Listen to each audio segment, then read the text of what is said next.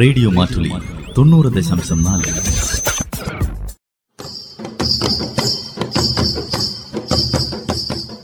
വയനാടൻ മൂപ്പന്റെ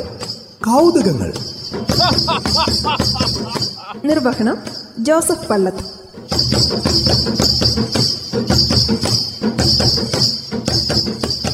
മോനെ നിനക്കെന്താ വേണ്ടതു എന്നാ കുഞ്ഞിനോട് ചോദിച്ചാൽ അവൻ എന്നാ വേണമെന്ന് പറയൂ ഒന്നുകിൽ ഒരു മൊബൈല് അല്ലെങ്കിൽ ഒരു ബൈക്ക് അതല്ലെങ്കിൽ ഇത് രണ്ടും കൂടി ആ എന്നാലും നീയോ ഇസഖാക്കിനോട് ഒന്ന് ചോദിച്ചു നോക്ക് ഇസഹാക്കോ അതാരാ പ്രകൃതിയെയോ കൃഷിയെയോ വളർത്തുമൃഗങ്ങളെയോ അലങ്കാര മത്സ്യങ്ങളെയോ ഒക്കെ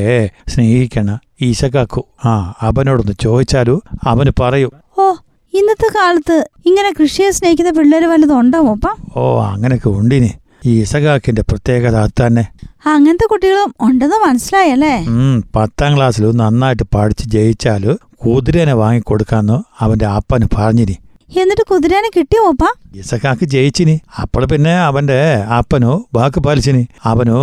ഒരു കുതിരനെ വാങ്ങിക്കൊടുക്കാൻ തന്നെ മൂപ്പ തീരുമാനിച്ചിനി എന്നിട്ട് വാങ്ങിക്കൊടുത്തോ അല്ല ഇസ്ഹാക്കിന് കുതിര സവാരി ഇഷ്ടാ ഉം, കുതിര സവാരിയൊക്കെ ഇഷ്ടം തന്നെ അവനോ അവന്റെ അപ്പനോ കുതിരനെ മേടിച്ചു കൊടുത്തിനി ആ എന്നിട്ടോ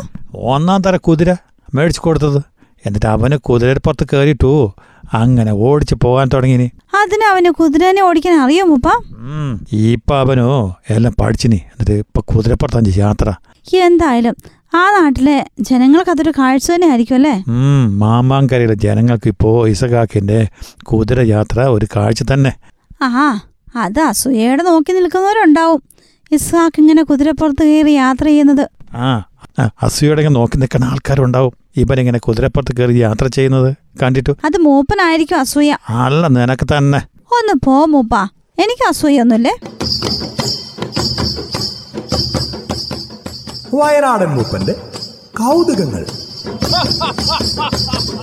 നിർവഹണം ജോസഫ് പള്ളത്ത്